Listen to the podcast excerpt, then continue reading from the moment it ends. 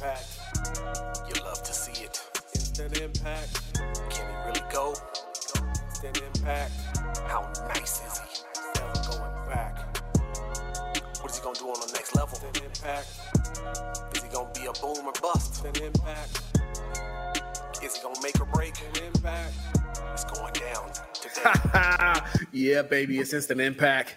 Coach Keith, lot on the docket today. I cannot wait to get this thing started from the NCAA down to a perfectly rated quarterback that 24/7 has in the 2022 class. Can't wait to talk about him. But before we get to any of that, bring in my boy BA from the GA Brooks Austin SI Zone, recruiting analyst. And he's going to be nationwide before you know it. BA, what's good, baby? Hey, man, we got a bomb dropped on us just about 10, 15 minutes before we got on here. And in classic NCAA fashion, they just take a complicated issue and a complicated situation and just make it 10 times worse. Just take all the questions in the world and amplify them by 100 just to get the easy way out for their current players. Man, I know we're going to get into it, but at this point, you shouldn't be shocked because it's just the way they ran. It's always been a lack of leadership. It's always been, just kicking the can down the road and taking the easy way out every single opportunity they can. And I think they did exactly that today. So, listen, you've already touched on it, so let's jump right into it. New legislation coming down from the NCAA Council. BA, why don't you inform our listeners on what we're talking about here? All right. So, according to Pete Thamel of Yahoo Sports, he's the first one to report this today.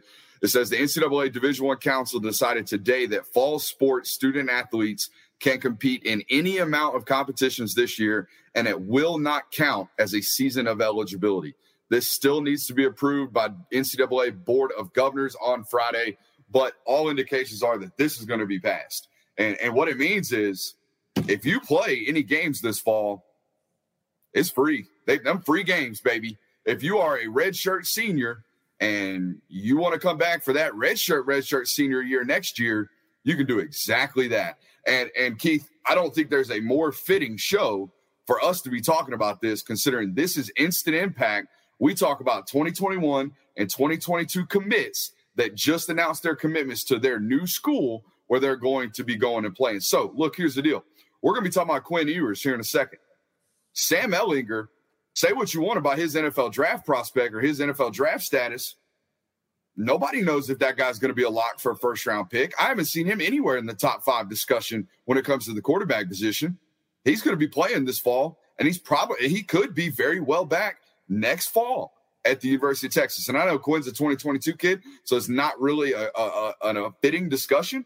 But, man, this has lasting impacts for everybody. And when you think about kids that are pushing up their graduations to get into college earlier because their high school seasons have already been delayed, you're talking about high school kids that are playing their senior seasons in the spring, like we talked about with Brock Bowers. Man, to me, this was the NCAA looking at a very difficult situation where they were going to have to make difficult decisions about whether or not guys were going to get additional years of eligibility and saying, you know what, let's give it all. Just give them all of the additional years of eligibility. Hey, Mark Emmert, what about the rising seniors that might be in here next year? They're not my problem. Those aren't guys. They're not here yet. I don't care about them. Well, what about the incoming freshmen that just enrolled? Don't care. Not my problem. They haven't stepped foot. They haven't made money for us yet. They haven't rolled in any money for us yet. Man, this ticks me off. I mean, it really does. You're going to get two different discussions from kids because I've already had three phone calls with three different prospects. I got one of them that said, well, I'm a competition guy anyways. I don't care, which I love to hear that. Don't get me wrong. But fact of the matter is he's now got to jump over and leapfrog guys that are going to get additional years of eligibility. You get one guy that says, well, I chose my school because they got seniors on their roster in my position. I chose to go to this school because their depth chart was going to get lightened at the end of the year. And now I've got to sit back and reconvene all of these things. And then you get the kid that's kind of indifferent on the whole situation entirely. This is tough for me. It's really hard because if you're going to do this, do it for the redshirt senior that wants to stay in college. If you're going to do this, do it for the senior that needs an additional year of eligibility, was depending upon it to get a chance at the NFL. Don't just say, oh, don't take the easy way out and say, oh, well, everybody gets it. Let's just give everybody a ghost year. It doesn't count. The whole season, y'all going to play 10 games. There's going to be a national championship. The college football playoffs still set to take place, and it doesn't count. It's all for – you're basically saying it's all for TV ratings and all for money because it doesn't count for eligibility. And I'll tell you who is counting it, the NFL. If you're Rakeem Boyd up there at Arkansas and you're going to get 95 to 100 carries this year at Arkansas and that year doesn't count and you're going to take that additional year, guess who's counting those carries? The NFL. Guess who's going to hold those 90 to 100 carries against you because they're going to say, well, now you came into my league a little banged up. Those guys. So I just don't see how this is a win for anybody but the redshirt senior that absolutely 1,000% needed this, and you could have given that to him anyways. Instant impact taking on a whole new meaning today. I think this is an instant impact on the recruits who have committed to schools across the country. Like you said, they were looking at depth charts, who were looking at openings and getting a chance to compete for playing time. At that point, you make your commitment, you feel good about your opportunity, you feel good about your chances. Now with redshirt seniors returning, guys returning maybe for their sixth year, maybe even a seventh-year guy coming back, your prospects don't look as favorable or don't even look as opportunistic as you once thought. Now you're looking at a whole instant impact in recruiting. In addition to that, how are you going to fit 85 scholarship players on this team with a ghost year? How does that work? Yeah, I would assume they're going to boost scholarship numbers. That, again, that's the whole thing. They don't have answers. They have answers. They don't have solutions. They're just tossing out the easy answer, which is, yeah, just give everybody the additional year of eligibility. Well, if 85 guys file for an additional year of eligibility, what are we looking at? And it's not just going to impact your 2021 cycle and your numbers. No, you're going to have more than 85 then. Then you're going to turn around and have more than 85 in your 2022 cycle all the way up until the freshman that just enrolled that took this gap year anyways instead of taking a redshirt year because you gave him the redshirt year for free. It's going to affect all of those classes where you're flooded with over 85 scholarships all the way throughout. The person and the player that it impacts the most to me is that 2021 class, because not only did majority of them in this country not get to play their senior year or they're having their senior year completely altered, now you're telling them that they got to go into college basically as a senior in high school because everybody else is an additional year of growth and size put on them, and they get to hold on to it. They get to play for free. They get to hold on to that additional year, and you're going in to compete with all those guys that there were some of them you thought were going to be gone, all right? I mean, So let's say Richard LeCount could get hurt. He could take the medical anyways, but he could be back.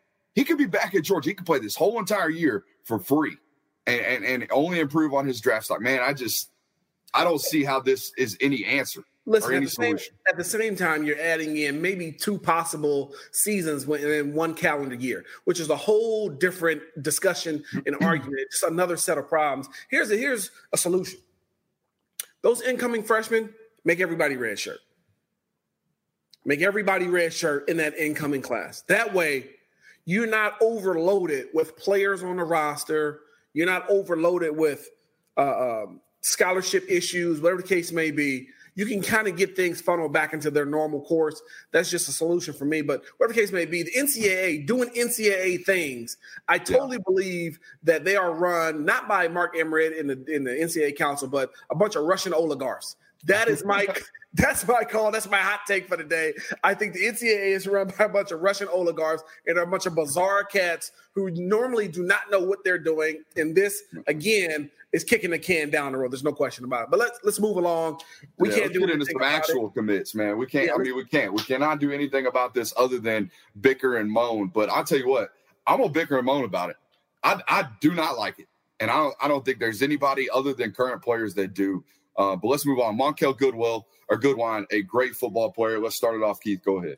No doubt. 6'4", 265 pounds. He's a 2022 kid, committed to the University of Alabama. Quintessential 5 technique at the University of Alabama, right? This is an impressive athlete, though. I mean, this kid can really run to the football, sideline to sideline. He's got a terrific closing speed. I love his size. I love his length. He needs to be developed as a pass rusher. He's only, again, a rising junior, so 2022 kid, but he's an impressive jumbo athlete at 6'4", 265. You can see this kid being 285, 295 pound by the time he gets to Alabama. Quintessential 4-eye, 5 technique, who's going to stack and shed, rush the passer in the sub package and third and long. Great pickup for Alabama. He's going to fit right in with that top-notch defensive line that they always crank out in the SEC. Yeah, I mean, they're an even front football team, so I think his future is at the 3 technique position there at Alabama, and he's going to absolutely athletically overwhelm any offensive guard he ever plays against because, like you said, he's 6'4", 265 pounds. I think you said the perfect description of him. He is a jumbo athlete. He is a big boy with tremendous body pattern and movement skills. I mean, he moves so efficiently and so fluidly. You don't see guys this big move like this very often. Here's the deal. Ideally, if I'm Monkel, and I know it's still really early, and I know he's committed to Alabama, this is Marlon Davidson to me, and he would have fit perfectly in that Auburn scheme. Let this dude play the 5. Let this dude play an inside 4-eye technique and set the edge because he does it really, really well. He's incredible. Like we said, we've been pounding on it. The thing we both love about him, he's a great athlete.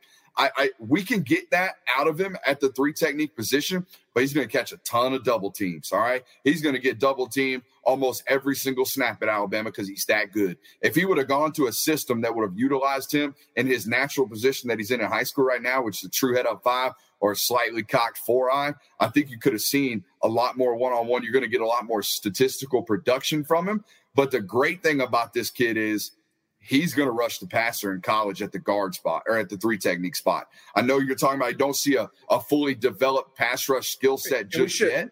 Right. We shouldn't. But here's the deal. He's big, he's long, he's athletic. And again, he's going to get on top of guards so damn quickly at the 3 technique position that they're not going to know what to do. So when he gets up to 285 pounds, when he pushes 290 pounds, man, you're going to have your next – I mean, he's going to look like Quentin Williams. That's what it's going to look – that's what they're hoping that it's going to look like there at the 3 technique position. I can't say enough about this kid. I mean, 2022, and he looks like he could play right now with about 20 pounds. I mean, he really does. There's no question about it. He's a big-time player. Let's move along. A kid I'm interested to talk about, Quinn Ewers, Southlake Carroll, all-world quarterback. Some people have him. No, let's be more specific. 247 has him ranked as the number 1 player in the 2022 class, 6'3", 195. Again, Southlake Carroll Dragons. There's a lot to talk about here. First off, I want to say the things I like about Quinn. And I like Quinn. He seems to be a very humble kid and a very nice person. He's a really good football player, great quarterback.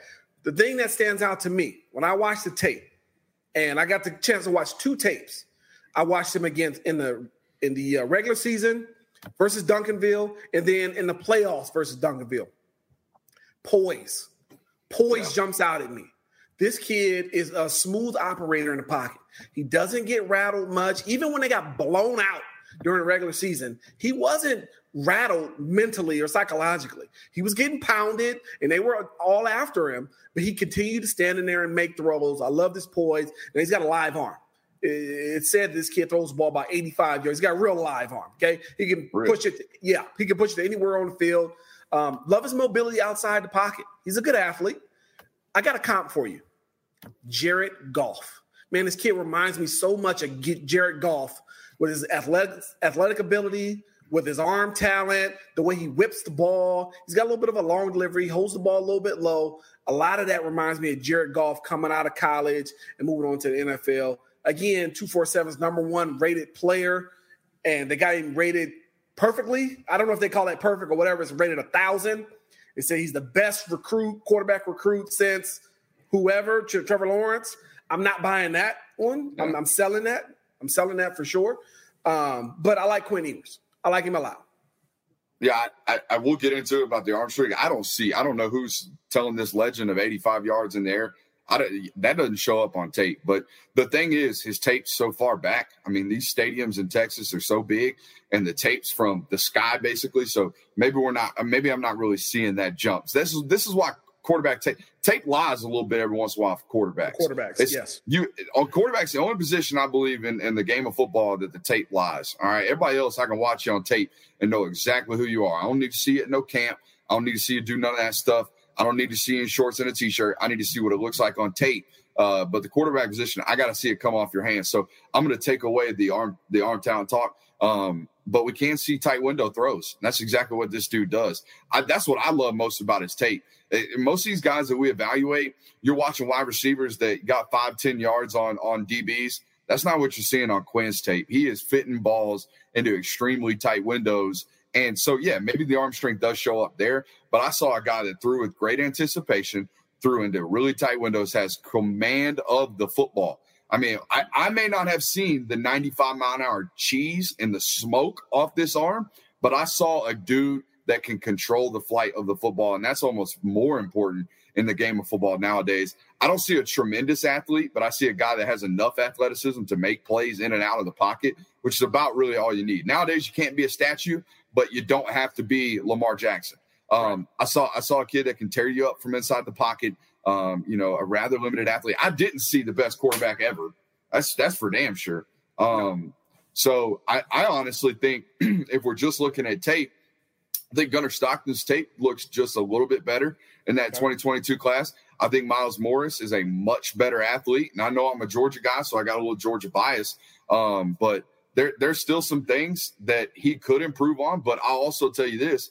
If you go back and just look at pictures of Quinn a couple of years ago, this dude has gone through a massive growth spurt and maturation process over the last 18 months. So he's a completely different football player. I think that's why you saw him shoot up rankings so high as he did. But again, go watch Trevor Lawrence's tape from high school. That dude was insane. Go watch Justin Fields' tape from high school. That dude was insane. I don't see that. I don't know what they're talking about there. Yeah, I don't see that either. Love Quinn. He's got a lot of really good ability. Here's where I think he needs to work. His ball security outside the pocket is very suspect. He needs to work on that. He's running around with the ball in one hand. That's going to be a strip sack at the next level. Secondly, he keeps that ball really low in the pocket, really low. And he's got a little bit of a wind up on his delivery. He's got to tighten that up a little bit, got to keep the ball high and tight and get that ball out on time. Listen, they got him rated as 1,000. And if you go back, and I want you just to Google Bryce Young's sophomore highlight tape, it's an absolute freak show. And it's a laser show too. If you compare the two tapes, it's like not even close, right? Now, I know this is all about projection and blah, blah, blah. But I'm going to tell you right now, give me Bryce Young over Trevor Lawrence, Justin Fields, Quinn Ewers. And I know I'm a Southern California guy, but go look at the tape. Yeah. Go look at the tape. And listen, Quinn's a good football player, but having him rated that high so early, I think that's a huge reach for them. And I think they're trying to do something that they're not good at, which is really trying to project a quarterback in 2 years from when he's going to graduate, because 2 years ago, Bryce Young was outside the top 100 for 24/7. Let's be real, right? They were outside the top 100. I called him the number one quarterback in the country 2 years ago. He ended up being the number one quarterback in the country, and was glad to see the 24/7 jumped on the same boat that I had already created. Without that, let's move along. Okay, we're gonna go to Malcolm Johnson Jr. going to Auburn, 6'1", 190. This is a 10.38 guy, BA, speed and space man, catch and run all day. He's going to take the top off. I mean, Jay-Z and Beyonce top off. And I like his ability as a special teams returner. Gus Malzahn, always important for him to have pieces to the puzzle, right, to that offensive puzzle. Yeah. This guy's a piece. I like this kid, Malcolm Johnson Jr. What you see? Yeah, I mean, you pretty much took it out of my mouth. But this is a 6'2", 55-meter guy. I mean, he is legitimately one of the fastest kids in high school football that there is. I mean, he's coming from Maryland, coming down to Auburn. I mean, it was down to you name the SEC school. It was down to Alabama, LSU. Georgia loved him a lot. Georgia was selling him DeSean Jackson. I don't exactly see that, but Todd Munkin loves the history he had with DeSean Jackson in Tampa Bay, so I can understand why he was smitten with an athlete like this. And he ends up committing to Auburn. I think you hit on it. Gus Malzahn, whether it's Anthony Schwartz or Onterio McCalebb, if you guys remember him back at Georgia or at Auburn, something about these track stars, he's got to have them on his roster. And the great thing is, I don't think Malcolm really has I don't think he's developed a full route tree yet. I don't know how long he's been playing wide receiver. I don't know his full background. I just know what I see on tape. And I don't see a guy that's been asked to do everything in terms of running the routes. But the great thing about going to Auburn, if you can run a drag route, you can get the football in that offense. I mean, there is no offense in the country. Well, maybe Oklahoma. Oklahoma loves the drag route too. There is no offense in the country that gets speed demons the ball more efficiently than what Auburn does there with Gus Malzahn. So I think it's a perfect fit for him, and I can guarantee you that's what they sold him. I guarantee they brought him in, or, well, they had him on Zoom. I guarantee they had him on Zoom sharing screens and showing exactly what they do with Anthony Schwartz, going all the way back to the Onterio McCalebb tape. I think that's who this kid reminds me of the most. I think Schwartz is a little more developed, definitely physically. But McCalebb, if you remember, McCalebb didn't get into the NFL because he's 165 pounds. I mean, he was rail thin, but damn, he was fast. I mean, 4.34 at the combine, I think that's what kind of speed we're talking about here with Malcolm Johnson Jr. I like the kid's tape a lot, and I'm with you. I think he's a day one special teams guy and a day 2, 3, 4. See what you can do on those intermediate routes and let him go deep from the slot. Yep, no doubt about it. Let's move along. Javon Bullard commits to your home state, Georgia Dogs. I'm sure you probably know a lot about this kid, but let me share one thing that I loved about him. And a lot of evaluators, and I'm just going to keep it real, they cannot pick this up by watching the tape, but I'm going to share it with our audience. This is a high character kid. This kid's got a lot of character. What I see on tape is a guy directing traffic on the back end, right? I see a guy trying to play the game the right way, in terms of his technique, in terms of his tackling, in terms of his communication skills, his leadership. I see a high-character football player, and normally when you have a high character, you got a high IQ, okay? So that's first and foremost for me. He's a high-character, high-IQ guy, and I love his reaction time. This kid is – listen, this kid is instant. We on instant impact. This kid is, when he sticks his foot in the ground, he's gone right now. The one thing I love about him, they got him listed 6 feet, 185. I don't know how accurate that is, Brooks. Can you give me some more insight? I haven't seen him up close and personal. He lives over there on that northeast side of Atlanta. I mean, far up northeast side. It's Baldwin, Georgia. So he don't really make it down in the Atlanta area very much to train with most of these guys. Look, if you don't know by now, there's about 3 or 4 trainers in the Atlanta area that if you're a 5-star DB, typically you train with one of those guys. I'm there constantly. This isn't one of those kids that's come down here. This is a hard-nosed football player that kind of stays in his area, plays football, does all that great stuff. I talked to one SEC staff member that said this about him, Keith. He is first-team tape All-American, which means he is an instant impact superstar. This is the kind of kid we love, the kind of kid that didn't go to camps, didn't care to do it, doesn't care to go run 40s and show people how fast he is, just puts the damn stuff on tape. If you put this kid's tape on, you see elite top-end speed. You see effort. The effort on this kid, man, plays both ways over there at Baldwin. And I'm a big fan of defensive backs that play wide receiver as well, because you know what it shows me? They can track the football and they can catch the football. Yes, those two things have become invaluable at the cornerback position. To me, man, this kid reminds me of another Georgia kid that got completely overlooked by every recruiting service in the world, and now he's got a shot to be, a top 60 pick in the NFL draft this coming up year. And it's Eric Stokes Jr. This is who it looks like to me, a hard-nosed football player that's got top-end speed. Now, he doesn't have world-class speed like Eric Stokes has.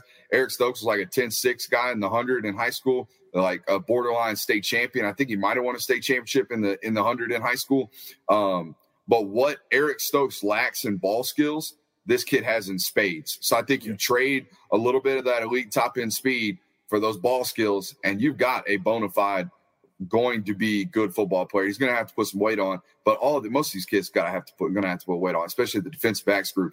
I haven't seen a kid in this 2021 class that we've evaluated here on Instant Impact that we haven't said that about. Right. I mean, other than maybe Malcolm Mitchell. I think Dakota Mitchell is the only one we've looked at and said, yeah, maybe we don't even know whether he's going to play corner or safety or maybe in the slot. So I like Javon a lot. I think what is most important is when I hear an SEC staffer tell me that he's a tape guy and it agrees with what I see on tape, then that's why he's going to Georgia. If you got a question of why this kid ended up in an SEC program, that right there, go flip on the tape and find it out. I mean, listen, I like to tell guys, or I like, at least like to give the type of advice or suggestions. And I let them know, listen, camps are great, but you have exposure time. Coach, where can I get exposure? Where can I go to get exposure? Games 1 through 10 are your best exposure opportunities and most important exposure opportunities. Now, running around in T-shirt and shorts, listen, that doesn't get you paid. It just does not get you paid. It will get you noticed. It will not get you paid. Just go ask a bunch of NFL guys. They just got finished running around T-shirts and shorts last week. Guys going to get cut. Know why? Because when you strap on them pads, it's a whole different ball game for a lot of people. Okay?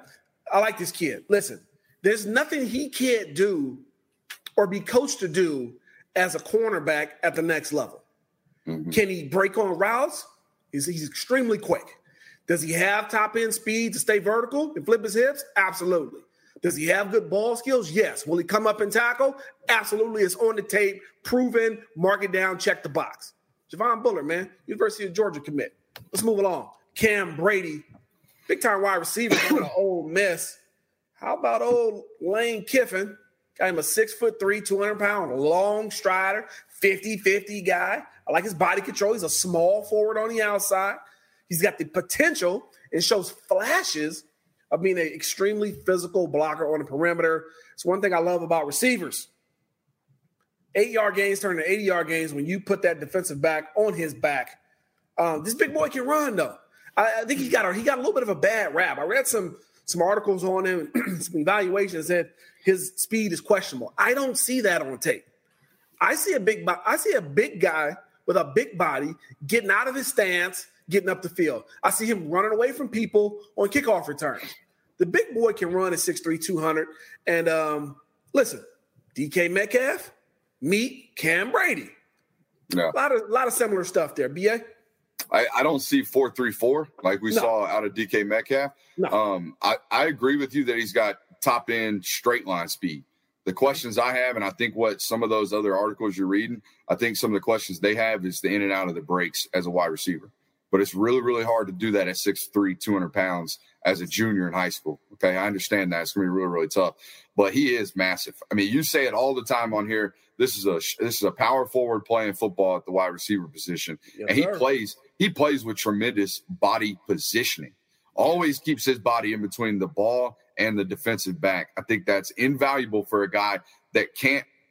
I'm not going to say he can't separate, but he didn't separate a ton in high school. That's the only question I have. And look, it's great that he's 6'3" and got extremely long arms and can high point the football because he's going to need to in college. I think he's absolutely going to need to. If we're not talking about, look, he'll be able to run away from you on a go route. He'll be able to hit the backside deep post. I absolutely believe that he'll create separation there. But if you're asking this kid to run digs, comebacks, hitches, even slants, slants he can still use his body. But if you're using any of those routes, any part of the routes in the route tree. Yeah. No, you're gonna need take the top off routes for this guy to remain on the outside and run away from people and create separation. But that's okay. DK Metcalf was a rookie, first team all rookie guy last year for Seattle, running two routes. No, yeah, he ran two routes last year. He ran goes and posts. Yes. That's it. So if you're as big and as physical as these two individuals are, you're going to be okay as long as you can high point the football and track the football. And I think he does both of those really, really well. I'm with you, though. He's an incredibly smooth athlete, right? Yeah. Not a lot of strain in this guy's body. I mean, he looks like he is effortless on the football field, and that's really, really hard to do at his size. Look, Deion Colsey's a little bit taller than him, but I can't say the same thing about Deion Colsey. Deion Colsey is a better route runner because he's been trained up by one of the best here in Atlanta and Terrence Edwards.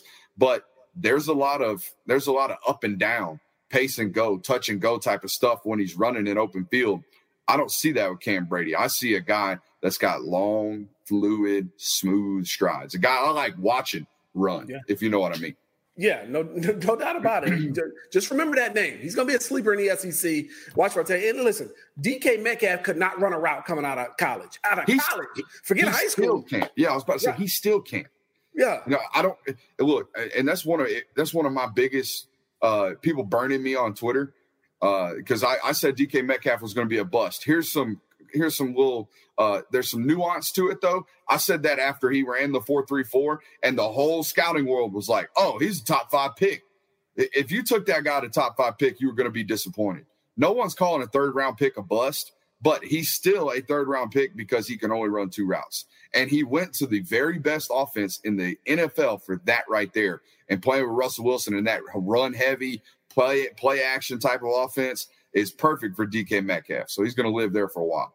No doubt about it. Let's move along. Jalen Milroe. He decommits from Texas after previously talked about Quinn Ewers commits to Texas. Jalen decommits, commits to Alabama. Interesting. 6'1", 205.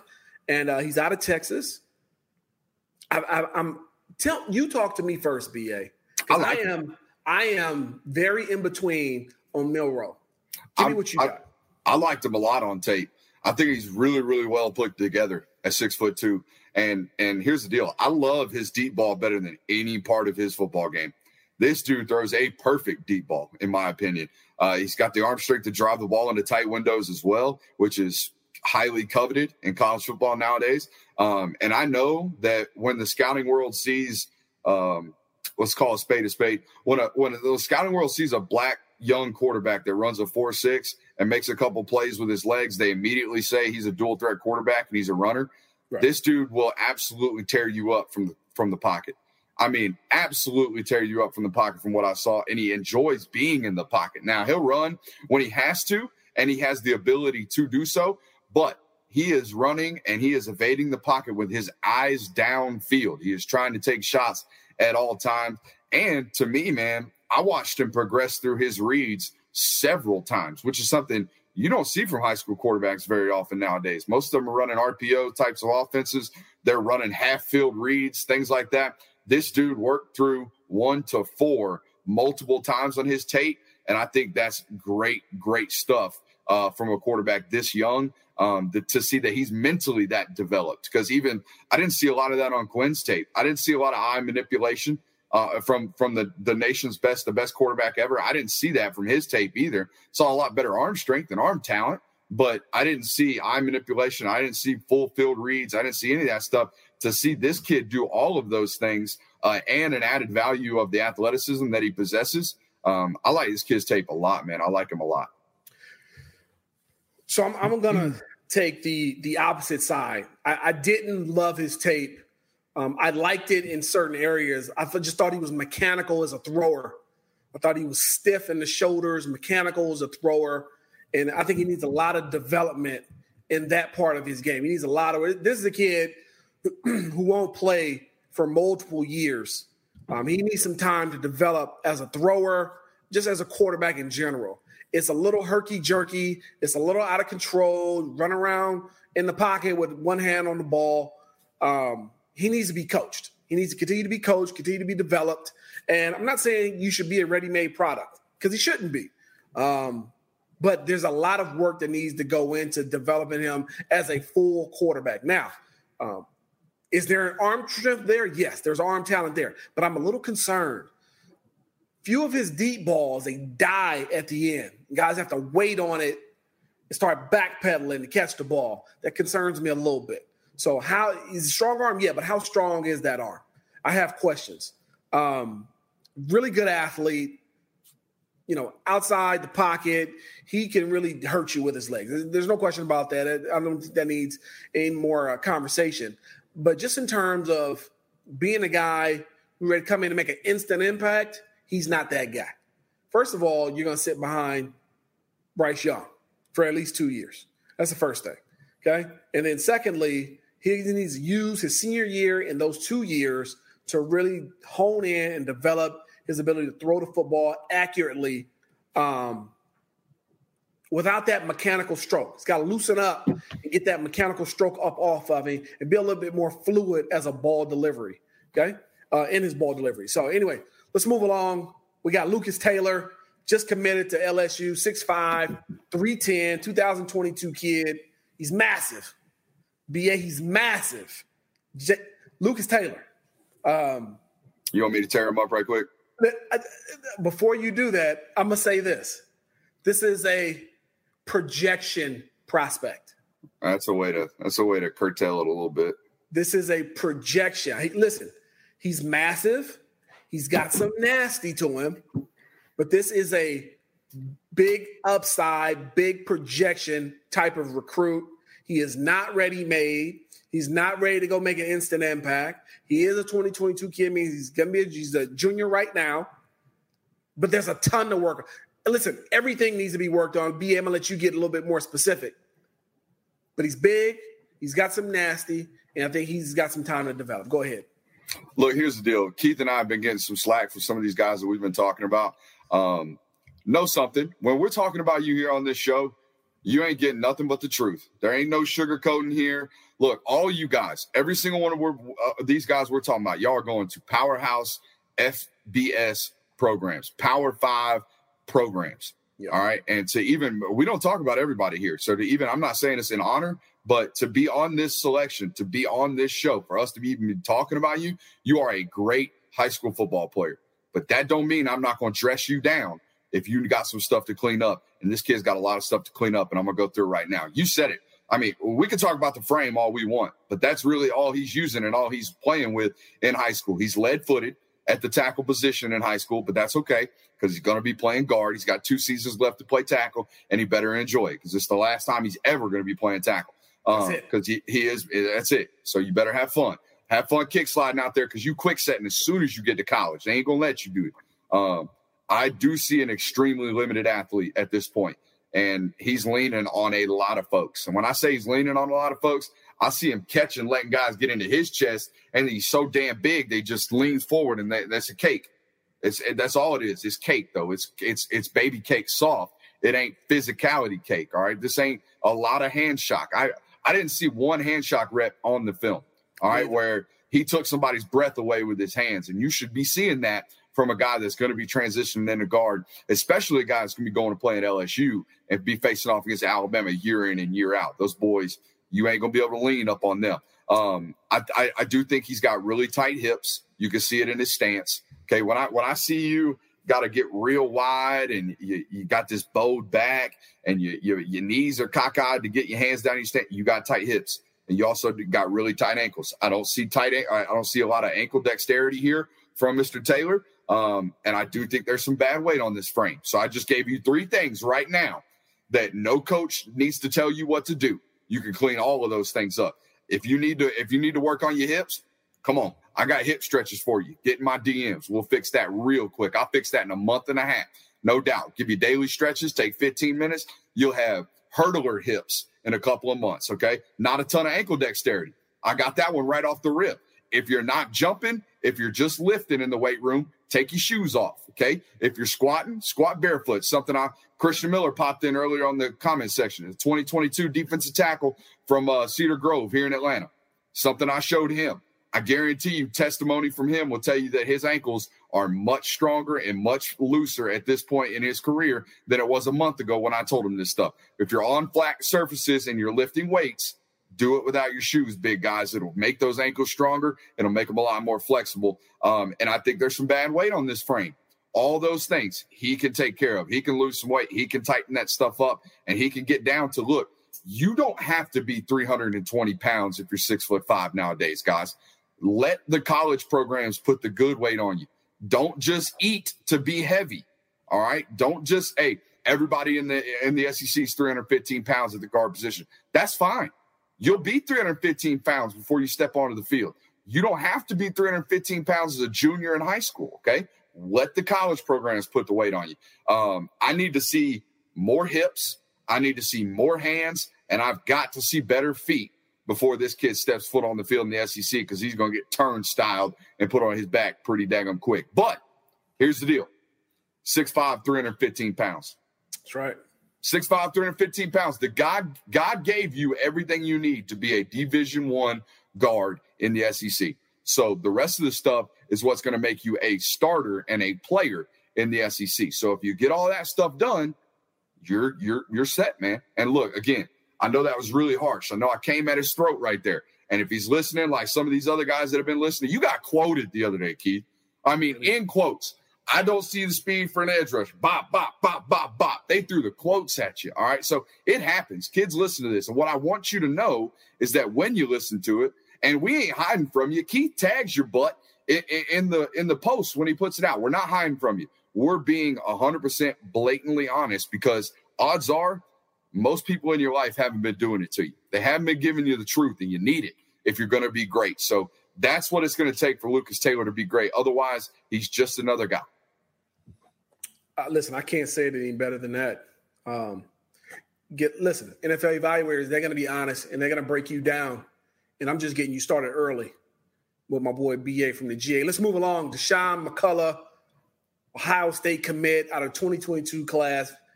Positionless athlete, B.A., a 6'4", 205. This kid is the reason the term, quote-unquote, athlete exists. He really does not have a position. Is he a safety? Kind of, sort of, not really, at the next level. Is he a linebacker? I don't know how many 6'4" linebackers play inside. Is he a defensive end? Can he put on 50 pounds? Positionless athlete.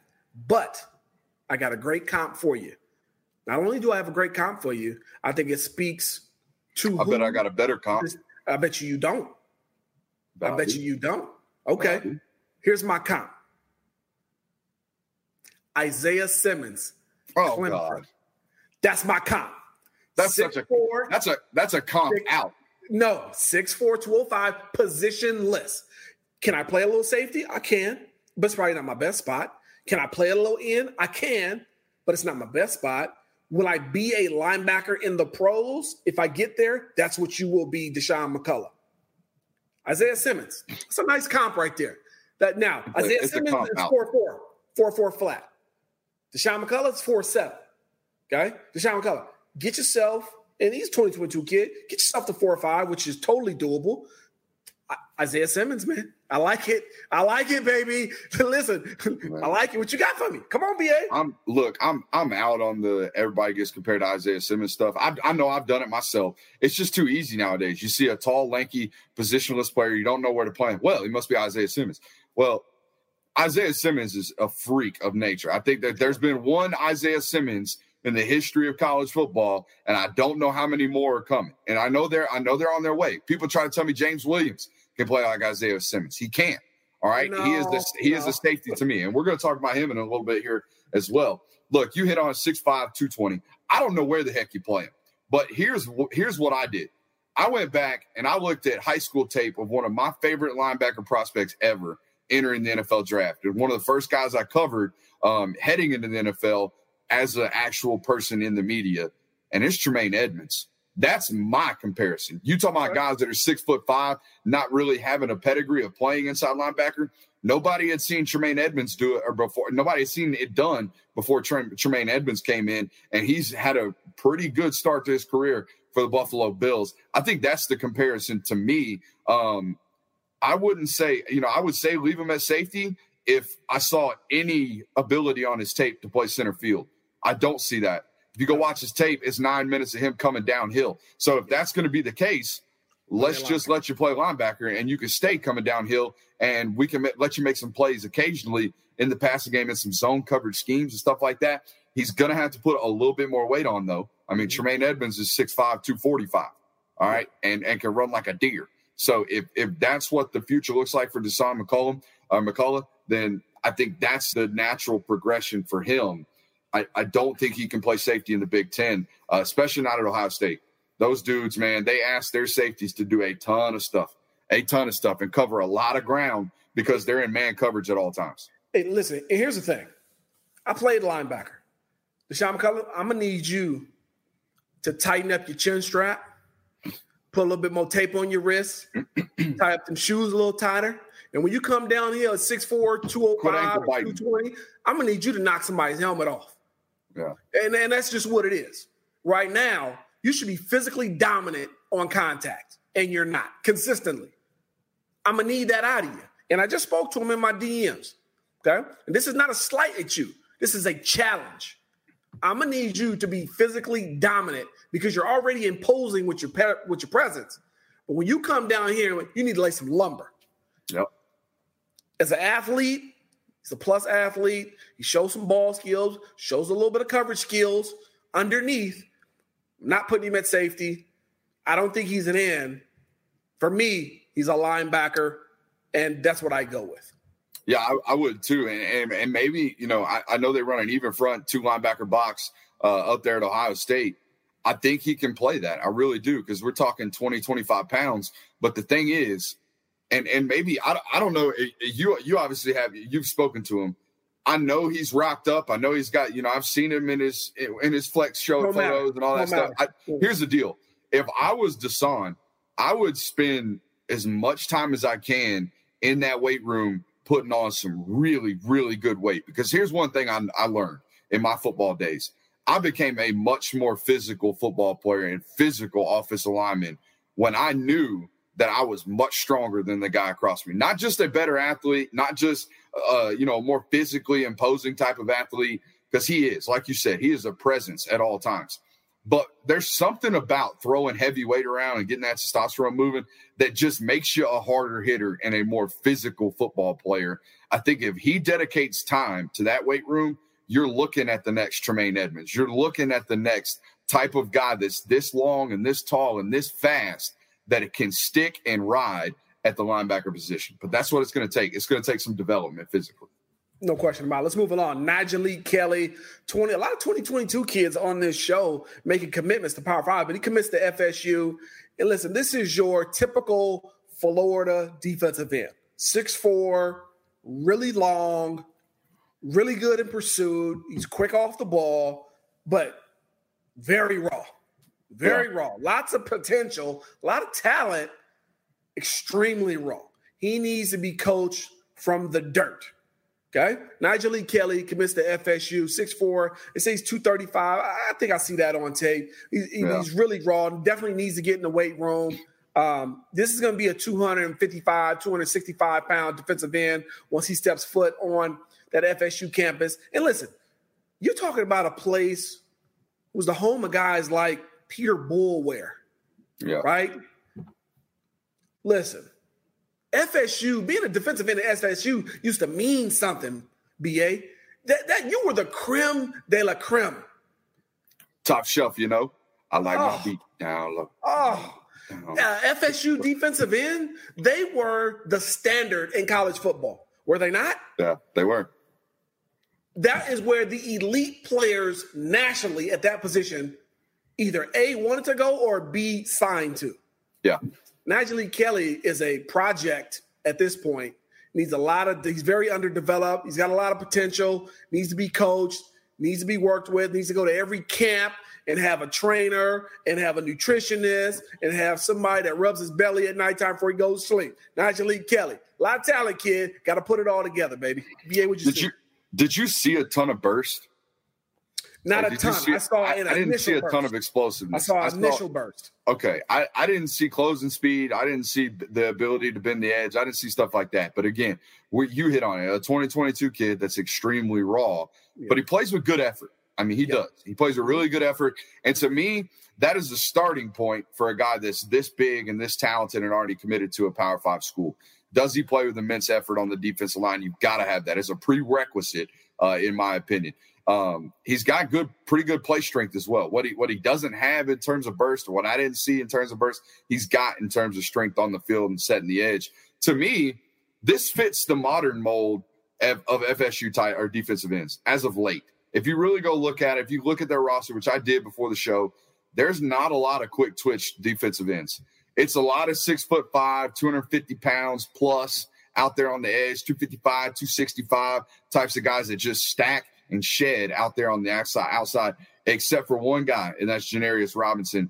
He's just a different cat. I mean, he's going to be a redshirt senior this year. He's got all the potential in the world and frame and burst and stuff. He just doesn't have all the production at this point. But the rest of them are just mountains. They are very, very big individuals that, again, don't show a ton of burst. These aren't not a lot of Khalil Max, not a lot of Myles Garrett's out there, out there on the edge out there. So, yeah, it's crazy. And your boy, I know he's a redshirt senior. He'll have 2 years to get it done. It was 2 years to get it done with the NCAA calling shots. Let's move along. Last guy here, Randy Masters. He's a wide receiver out of Texas. He commits to Baylor.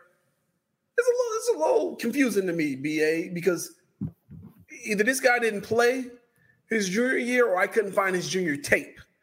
Because all I saw was some JV film, right? That's all I saw. 6'1", 155, all I saw was JV film. And that's the only thing I could find. Listen, he looked like a pretty good athlete, catch the ball, can run a little bit.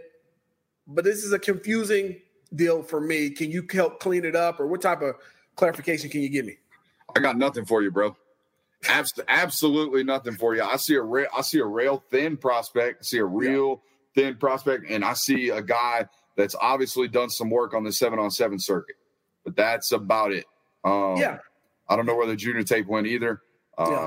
The sophomore tape's all I could find. And here's the deal. We're talking about a guy that's 6 months, could be 8 months away from enrolling into college. I'm not about to sit here and give you hot takes on his sophomore tape because I don't know what he looks like nowadays. It's really, really hard for me to do that. No. But he commits to Baylor. And if Dave Aranda took him, and I respect Dave Aranda a lot on the defensive side and just as a coach in general, if Dave Aranda took him, then he must be a pretty good football player. So, Randy Masters, shout out to you and your commitment. Shout out to all you players who committed. Shout out to your families. I know it's probably been a lifelong dream, and I know you probably worked really, really hard for that moment. You've made your commitment. Now, keep your foot on the gas pedal so you can make an instant impact. We appreciate you guys for joining us here on the show. Check back with us next week. You know we're going to break them down from Coach Keith, BA, GA to CA. We out of here. Instant Impact. See y'all. It's time for our Sit and Sleep Sleeper of the Week. Really want to thank our guy, Larry Miller. He's allowing us to showcase unknown prospects that need to be brought to the spotlight. Larry's all about family and community, and his support is helping to change the lives of young players across the country. Each week, young men are getting scholarship offers after being featured on this show. So thank you, Larry. When we have business and a man that is really entrenched in the community, we need to show our support right back at him. Sit and Sleep is the only place that offers advanced sleep technology. Greg? Body diagnostics. That's 5-star stuff. This is high-quality stuff. Lay down on a mattress, and within seconds, thousands of sensors can help you find the absolute right mattress for you. Wow, within seconds? Seconds. Man, that's awesome. Sit and Sleep. They'll beat anyone's advertised price, or your mattress is free. Appreciate you, Larry Miller. Thank you, Larry.